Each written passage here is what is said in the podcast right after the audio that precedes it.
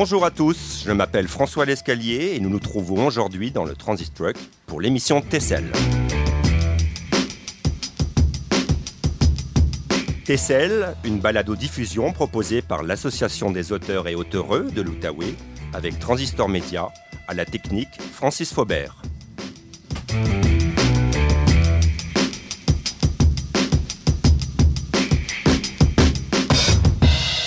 Cette première émission de l'été, nous allons parler de transmission entre poètes, d'échange, de mentorat, de parrainage ou plus simplement d'accompagnement. Transmettre, c'est l'âme des poètes. Et pour en parler avec nous aujourd'hui, nous avons le plaisir de recevoir Guy Jean et Mélanie Rivet. Bonjour Guy, bonjour Mélanie, ça va bien? Oui, merci, bonjour. Merci d'avoir bravé l'orage pour nous rejoindre. Alors on a la chance de pouvoir échanger dans un cadre, ma foi, plutôt stimulant. En bordure du sentier culturel de Gatineau, à deux pas de l'œuvre poétique et graphique réalisée par Marjolaine Beauchamp, une auteure que vous connaissez bien, euh, Guy et Mélanie. Alors voici ces mots, j'ai envie de, de, vous les transmettre. Vous êtes ici au seuil de l'inconnu, à un tout petit pas du reste de votre vie. Guy, Mélanie, qu'est-ce que vous inspire tout d'abord cette citation? Ben, moi, c'est carrément la façon que j'ai de vivre. Donc, quand j'ai découvert cette citation-là sur le mur, euh, je me suis dit, ça y est, c'est ça. Merci, Marjolaine, de, non seulement d'emballer l'environnement dans lequel on est, mais de juste dire les vraies affaires, encore une fois. Donc, c'est comme ça que je vis, moi. Nous sommes toujours devant euh, un pas de, euh, devant le restant de notre vie. Et si on est curieux, on est toujours devant l'inconnu. Merci Guy. Alors je suis très content de vous recevoir aujourd'hui pour parler de transmission une transmission qui vous unit aussi tous les deux, en tant que poète, traducteur, avec une belle relation, tissée avec le temps et avec les mots. Alors parlez-nous de votre première rencontre et de la, de la relation qui s'est ensuite établie entre vous deux. Alors on s'est d'abord rencontrés dans un projet de publication mm-hmm. euh, relié euh, à ce qui est euh, à ce que sont les éditions Neige Galerie. Et aussi alors que Mélanie travaillait sur son projet là. Oui, ben en fait, on s'est croisés quelques fois avant avec l'Association des auteurs, la Maison des auteurs, tout ça. Mais quand on parle de rencontre, vraiment, là, de connaître l'autre euh, et de, cheminer ensemble, ça a été à ce moment-là, effectivement. Donc, depuis ce temps-là, je ne l'ai pas lâché. Je le tiens pas loin. Merci. On y reviendra un peu plus tard. Euh, alors, on va commencer par vous, Guy Jean, pour vous présenter en quelques mots. Vous êtes né à Camelton, en Acadie. La poésie vous a suivi toute votre vie des boîtes à chansons aux projets de création les plus diverses avec des artistes graphiques, photographes ou musiciens. L'âge n'a pas de prise sur votre enthousiasme et votre créativité. Vous avez reçu le prix hommage de la ville de Gatineau en 2017. Votre dernier recueil, Une autre fois déjà, est paru en 2018 aux éditions Écrit des Forges. Et il y est justement question de transmission, de ce qu'on veut laisser en héritage aux nouvelles générations. Alors Guy-Jean, je vais dévoiler un secret. J'espère que vous n'allez pas m'en vouloir. Mais beaucoup de poètes de la région m'ont confié bien connaître votre maison. L'excellent café qu'on y offre. Votre maison serait un lieu d'échange poétique et amicaux. Mais Guy, d'où vient ce goût pour transmettre? Je pense que c'est d'abord un goût pour échanger. Euh, depuis le début, moi, euh, au niveau de la poésie, j'ai toujours voulu échanger. J'ai soumis mes manuscrits à des gens parfois que je connaissais pas, mais dont on me parlait. Et pour moi, ça a été toujours d'échanger. Et aussi, j'ai un de mes grands amis qui vient de faire une visite chez moi euh, la semaine dernière, du Vermont, où, lorsque je lui rends visite, on lit de la poésie au déjeuner, au petit déjeuner. Euh. Alors, il y a toujours cet échange. Et nécessairement, lorsqu'il y a échange, il y a transmission de part et d'autre. Et vous, Guy, est-ce que vous avez eu un mentor en poésie Racontez-nous. C'est-à-dire, je dirais que j'ai eu. Il y a Robert Bly, le grand poète américain, qui est devenu, dont je suis l'ami, euh, avec le, je suis devenu son ami, euh, qui a été celui qui m'a validé, qui m'a reconnu comme poète, et à un moment où j'avais besoin, où je doutais beaucoup de cette capacité. Et c'est, il a aussi été modèle pour moi, modèle dans sa, dans sa discipline, dans sa façon d'écrire, et modèle surtout dans sa capacité à, à soumettre ses textes, même à un auditoire lors de conférences. J'ai toujours été étonné par l'humilité et l'ouverture de ce grand homme. Est-ce que vous préférez employer le terme de mentor, de parrain ou d'accompagnateur pour parler de ce genre de relation? Euh, Parfois, je, je préférerais tout simplement parler d'amis. Ami poète. Hein. Mélanie Rivet, vous êtes très présente sur la scène littéraire de la région depuis une vingtaine d'années. Poète, traductrice, dramaturge, artiste de performance, vous aimez les collaborations entre les différentes disciplines et les rencontres inspirantes.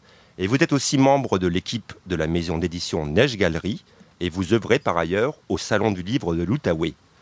Pour commencer, j'aimerais que vous nous parliez de votre relation littéraire avec Guy Jean. Qu'est-ce que vient chercher un jeune poète en rencontrant un poète qui est un peu plus établi? Mais je vais commencer par répondre à la question euh, c'est quoi ma relation avec Guy Jean? Il y a des mots-clés forts. Euh, puis en t'écoutant sur la relation euh, que tu décrivais, Guy, par rapport à Robert Dwight, c'est ce qui ressort, dans le fond, ce que tu as vécu, tu me l'as partagé avec moi, tu me l'as transmis aussi. Je trouve ça beau d'entendre ça. Donc, la confiance, la rigueur, le respect qui pousse à la rigueur, parce que quand l'autre respecte, ben, tu as une rigueur à lui apporter. Euh, une admiration, une humilité incroyable et qui déteint euh, mais une espèce de rituel dans la rencontre aussi qui sont importantes. Donc, il y a tout ça qui se passe dans notre relation et beaucoup, beaucoup d'affection et de tendresse. Et je pense que la confiance ne pourrait pas être aussi forte et je ne pourrais pas être aussi ouverte, il ne pourrait pas être aussi généreux s'il n'y avait pas cette tendresse-là qui finissait par nous unir au fil du temps. Et là, j'ai envie de tricher pour vous répondre à la question qui est comme qu'est-ce que je viens chercher chez lui, à part tout ce que je viens de dire, j'ai envie de vous lire un petit poème de Guy, puis vous le décrire un peu, l'analyser, puis euh, vous allez comprendre pourquoi est-ce que j'ai encore besoin de lui. On écoute. Merci. Si je naissais à Prague, j'éviterais les concerts baroques dans les bibliothèques aux rosettes et fleurs de plâtre, aux vierges et l'enfant blafarde. J'éviterais les américaines bavardes, le petit Jésus en cire. Il appartient à mon imaginaire enfantin, au vocabulaire de mon père, doux comme les culottes de velours. Si on reprend la phrase Si je naissais à Prague, si je naissais, c'est impossible ça. Ou ça suggère une renaissance ou une vie parallèle, L'auteur, Guy Jean, choisit pas de façon anodine ces mots. Donc, il a choisi ce temps de verbe-là. On aurait pu dire si j'étais né à Prague, mais non. Donc, il utilise le temps de verbe comme un acte poétique en soi, qui crée de la profondeur, de l'ouverture, un sourcillement chez le lecteur, puis aucun choix est anodin. Donc, déjà, ça provoque une réflexion. A un mentorat indirect qui se crée juste en lisant la poésie de Guy. Si on continue, j'éviterais les concerts baroques dans les bibliothèques aux rosettes et fleurs de plâtre, aux vierges et l'enfant blafarde. Il faut savoir que Guy a un amour profond pour la musique, donc il éviterait un concert. Déjà, c'est surprenant pour ceux qui le connaissent. Mais on peut imaginer aussi une tendance cliché chez les poètes de fréquenter les bibliothèques. Mais lui, il éviterait ça. Donc, on est confronté encore une fois dans un choc, un sourire en coin, puis on se demande, mais pourquoi donc tu éviterais ça? On le sait pas. On peut s'imaginer des choses. Après, Guy les rosettes et les fleurs de plâtre, les vierges et l'enfant blafarde. Il ne donne pas envie de plonger dans leur platitude ce qui exprime possiblement le poème. Il y a un commentaire qui émerge euh, du choix de chacun des mots, un regard profond et critique qui coule dans ces quelques mots. Toujours plusieurs couches de sens. Donc, il y a une portée profonde et il y a une réflexion sur les traditions désincarnées qu'on apprend à réfléchir. Donc, on apprend à connaître l'homme à travers sa poésie. La prochaine ligne, j'éviterai les Américaines bavardes, le petit Jésus en cire ben avec Guy Jean, le blabla de service, euh, ça n'a pas lieu. Donc, des discussions profondes, le small talk, oubliez ça, là, c'est vraiment quelque chose qui rentre dans la profondeur de l'échange, le plaisir de la rencontre. Donc, c'est ce qui est important. Puis, ce qui est figé comme un petit Jésus en cire, ben s'il vous plaît, on laisse ça à la porte. Donc, c'est vraiment, on apprend beaucoup sur l'homme. Ça nous fait réfléchir sur, avec quelques mots, qu'est-ce qu'on peut créer comme sens. Puis finalement, il dit, il appartient à mon imaginaire enfantin, au vocabulaire de mon père, d'où comme les culottes de velours on voit un Guy qui est connecté à son enfance, à sa vie adulte et à sa vieillesse en même temps, aux différentes formes de lui dans le temps. Et ça, c'est marquant dans toute sa poésie. Donc, avec si peu de mots, avec un petit clin d'œil au final, avec le vocabulaire de son père, les culottes de velours, mais on apprend beaucoup. Donc, pour moi, quand je lis ça, je me dis, oh, j'ai du travail à faire. Puis, j'aspire à ça naturellement, puis ça, m'inspire de le lire comme ça. Mais il va plus loin que ça. Guy a une générosité hallucinante. Donc, il a permis à ses amis, Katie Ferris et Elia Kaminski, de traduire son texte en leur donnant comme matière pour qu'ils le recréent à leur façon. Et la traduction donne quelque chose de vraiment fort qui montre une autre facette du texte dans laquelle il y a beaucoup de liberté et d'humilité. Donc, juste côtoyer Guy dans la lecture aussi, ça devient vraiment une forme de mentorat pour moi intertextuel qui me porte dans le travail. Merci Mélanie. Parce que chaque poète a son propre univers, son propre style.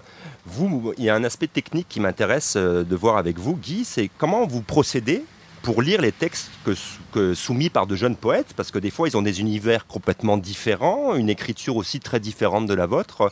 Comment, comment ça se passe pour vous, cette première analyse? D'abord, je demande ce qu'ils attendent de moi.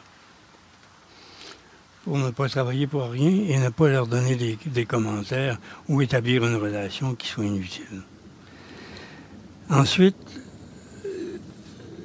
habituellement, quand je lis, je, cherche la meilleure écriture, qui est celle du poète en question. C'est quoi son meilleur texte? Et je le vérifie auprès de lui. Et si c'est son meilleur texte, je lui demande de l'utiliser comme norme. Et que le restant de son écriture soit toujours, soit, à le voir ce texte-là pour voir si c'est au même niveau. Alors, j'aime toujours, dans le fond, pour moi, l'important, c'est d'amener quelqu'un à écrire à son meilleur niveau, au temps où il est.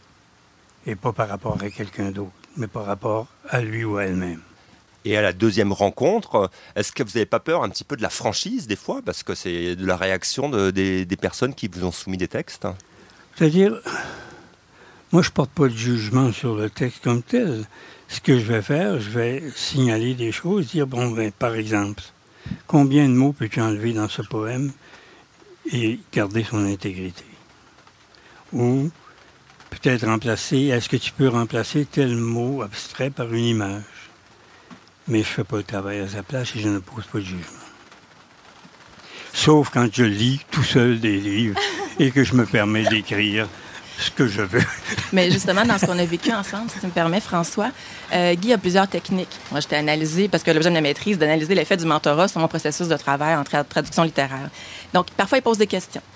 Parfois, il fait une suggestion avec un point d'interrogation en disant C'est peut-être pas bien bon ce que je te dis là, mais il nous ouvre la voie. Des fois, c'est excellent. Peut-être on est pogné pour prendre ce qu'il nous a proposé, là, mais finalement, ben, on a une trace de Guijan dans notre livre, ce qui est quand même pas si mal. Donc, il nous amène à à la fois prendre confiance, mais apprendre à douter.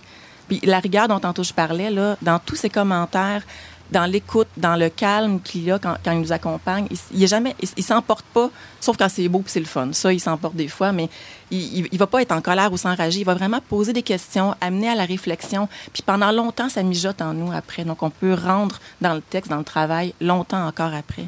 Il faut apporter une précision. Il m'arrive de, de me choquer quand je suis avec quelqu'un qui travaille pas.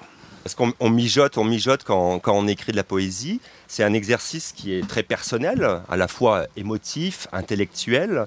Euh, est-ce que le parrainage, la transmission, c'est quelque chose d'indispensable aux poètes pour qu'ils quittent des fois un petit peu leur bulle et qu'ils restent ouverts sur euh, la communauté et qu'ils puissent répondre aux attentes euh, des lecteurs? Moi, je dirais pas nécessaire, je dirais que c'est un choix. Moi, je pense que le danger de l'écriture, parce qu'elle est, elle est faite en solitude, habituellement, c'est la complaisance.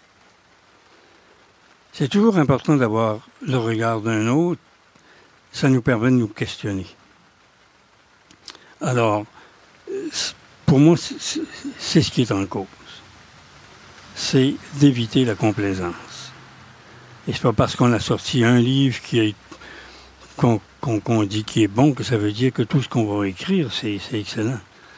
Au contraire, moi, je pense qu'il faut constamment dire est-ce qu'à ce point ici de ma démarche d'écriture, ces textes-là sont à ce niveau-là? En autre mot, j'ai dit à quelqu'un à un moment donné ces textes-là ne te méritent pas. Est-ce que ces textes me méritent parce que j'ai travaillé pour arriver à un degré d'écriture? Et si ces textes-là ne sont pas ce degré d'écriture, ils ne me méritent pas et je ne devrais pas lire. Ça peut perturber des amitiés, non, ce genre de remarques Non. Non. Non. Parce que euh, je dirais pas ça à, un jeune qui commence. C'était un poète établi avec qui j'ai une bonne, grande amitié puis beaucoup, beaucoup de respect. Si j'avais pas de respect, je ne dirais pas ça.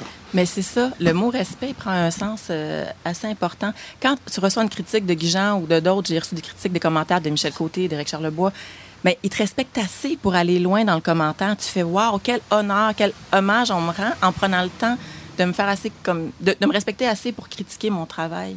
Donc euh, mais tu m'as déjà dit une fois, tu m'as brassé, alors je n'étais pas si jeune poète que ça, mais tu m'as dit quand tu lis, respecte ton public, rends hommage à ton art. Puis si tu peux pas faire ça, prends un temps. Puis connecte-toi à ça.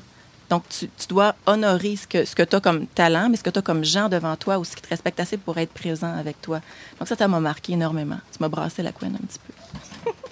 Mais dans la transmission, c'est aussi une double relation, c'est-à-dire que le mentor, l'accompagnateur, se nourrit aussi un petit peu de la créativité, de, l'apport du jeune poète. Je sais que, euh, Guy, vous, ça, vous a aussi des fois nourri, ça a permis des collaborations avec euh, euh, d'autres types de littérature. Est-ce que vous pouvez me parler un peu de ce genre de relation qui se crée? C'est-à-dire, moi, si je vais, je, pense, je vais parler à quelqu'un qui est derrière moi, David Dufour, qui m'avait soumis un texte, j'ai travaillé avec lui. Mais David écrit de façon tellement différente de moi, parce qu'il est dans le rap, etc.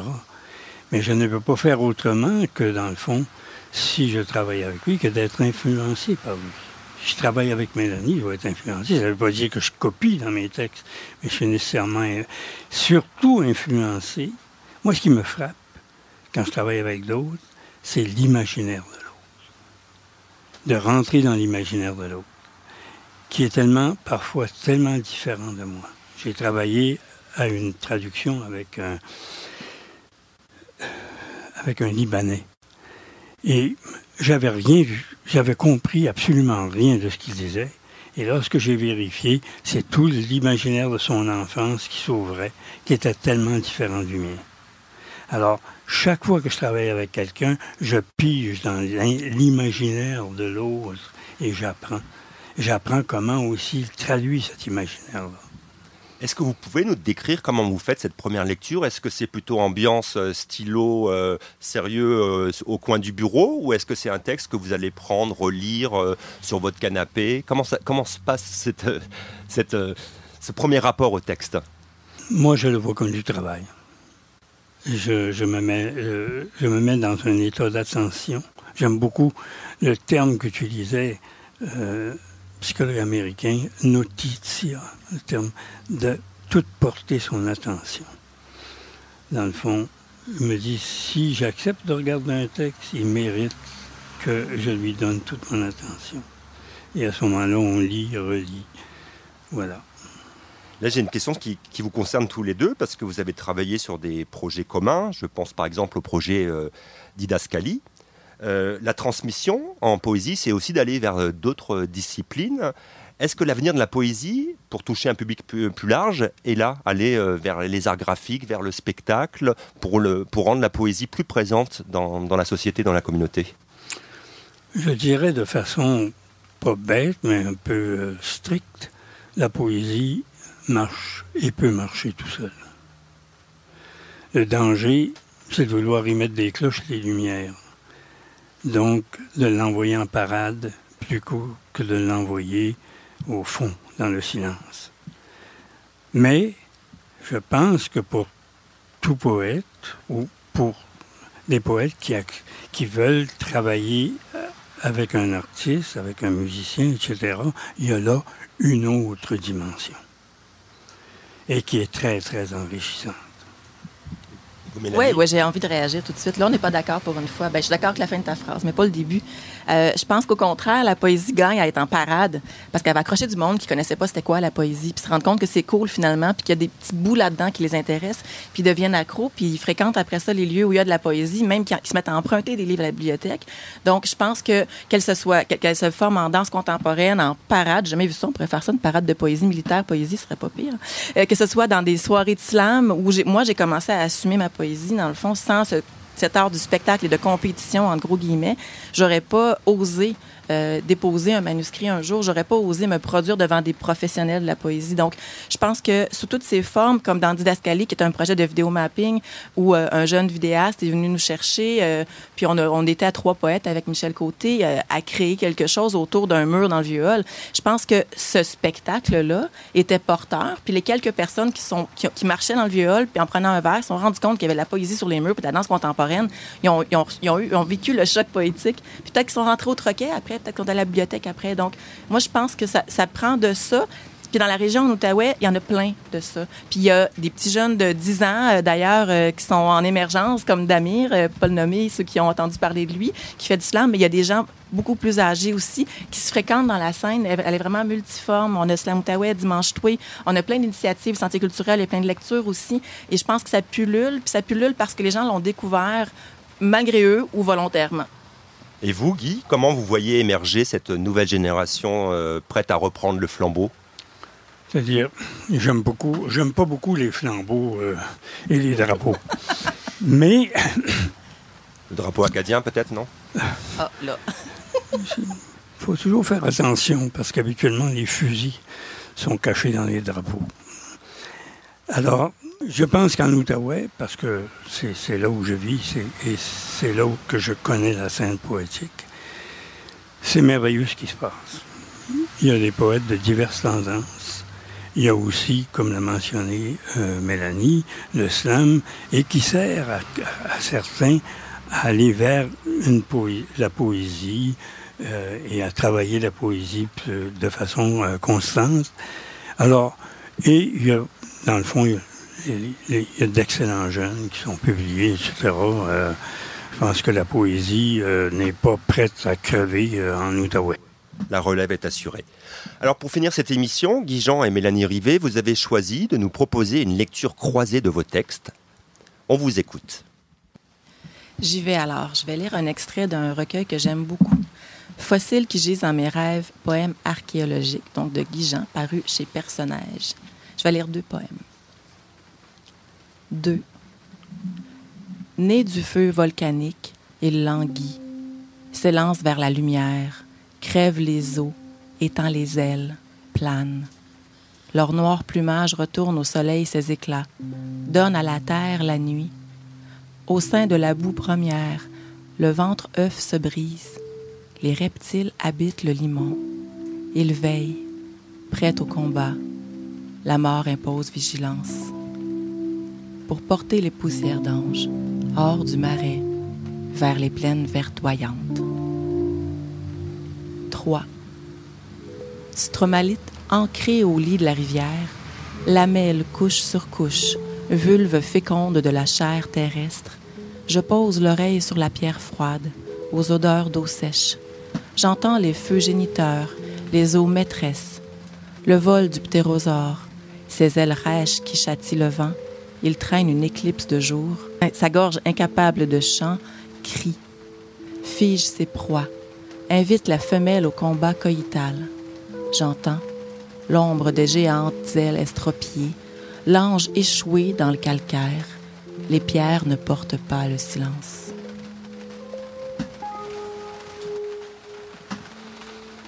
Je vais lire un extrait de L'âme, euh, texte de Mélanie Rivet et euh, photo de Sue Mills.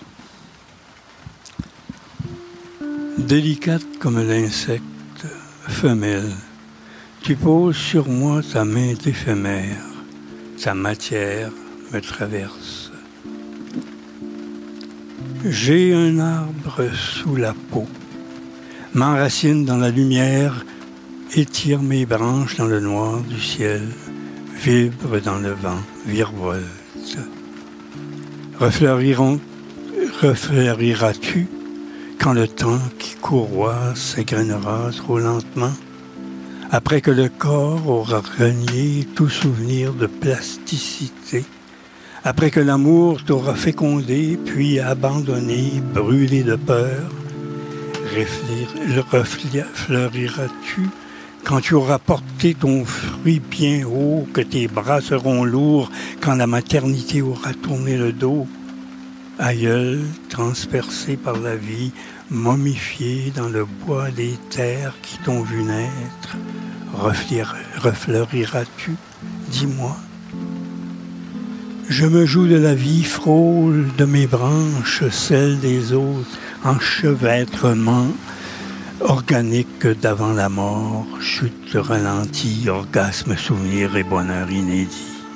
Je reçois cette pluie, ce temps qui pèse sur moi, tambourine sur moi, alors qu'hier il fleurissait, demain il germera, dessinera des sangles hachurées, Je déguste ces gifles froides, morsures du temps sur mon visage, hier absente, demain rieuse, entrelacée, un jour effacée. J'accueille la danse rythmée de ces gouttelettes, rire, cascades des petits enfants et les effluves de lichen humide qui me traversent. Mon souffle court encore malgré le temps. Merci Guy, merci Mélanie pour ce beau moment à deux voix sous la pluie. Merci à Francis Faubert pour l'accompagnement musical. C'est la fin de ce premier épisode de Tessel, saison 2, une balado-diffusion proposée par l'Association des auteurs et auteurs de l'Outaouais, en collaboration avec Transistor Média et avec le soutien de la ville de Gatineau, du Conseil des arts et des lettres du Québec et du Conseil des arts du Canada. Rendez-vous la semaine prochaine, même heure, même lieu, pour parler cette fois de récits graphiques et de bande dessinée avec Sylvain Lemay et Christian Quesnel. D'ici là, bonne lecture à tous. Au revoir.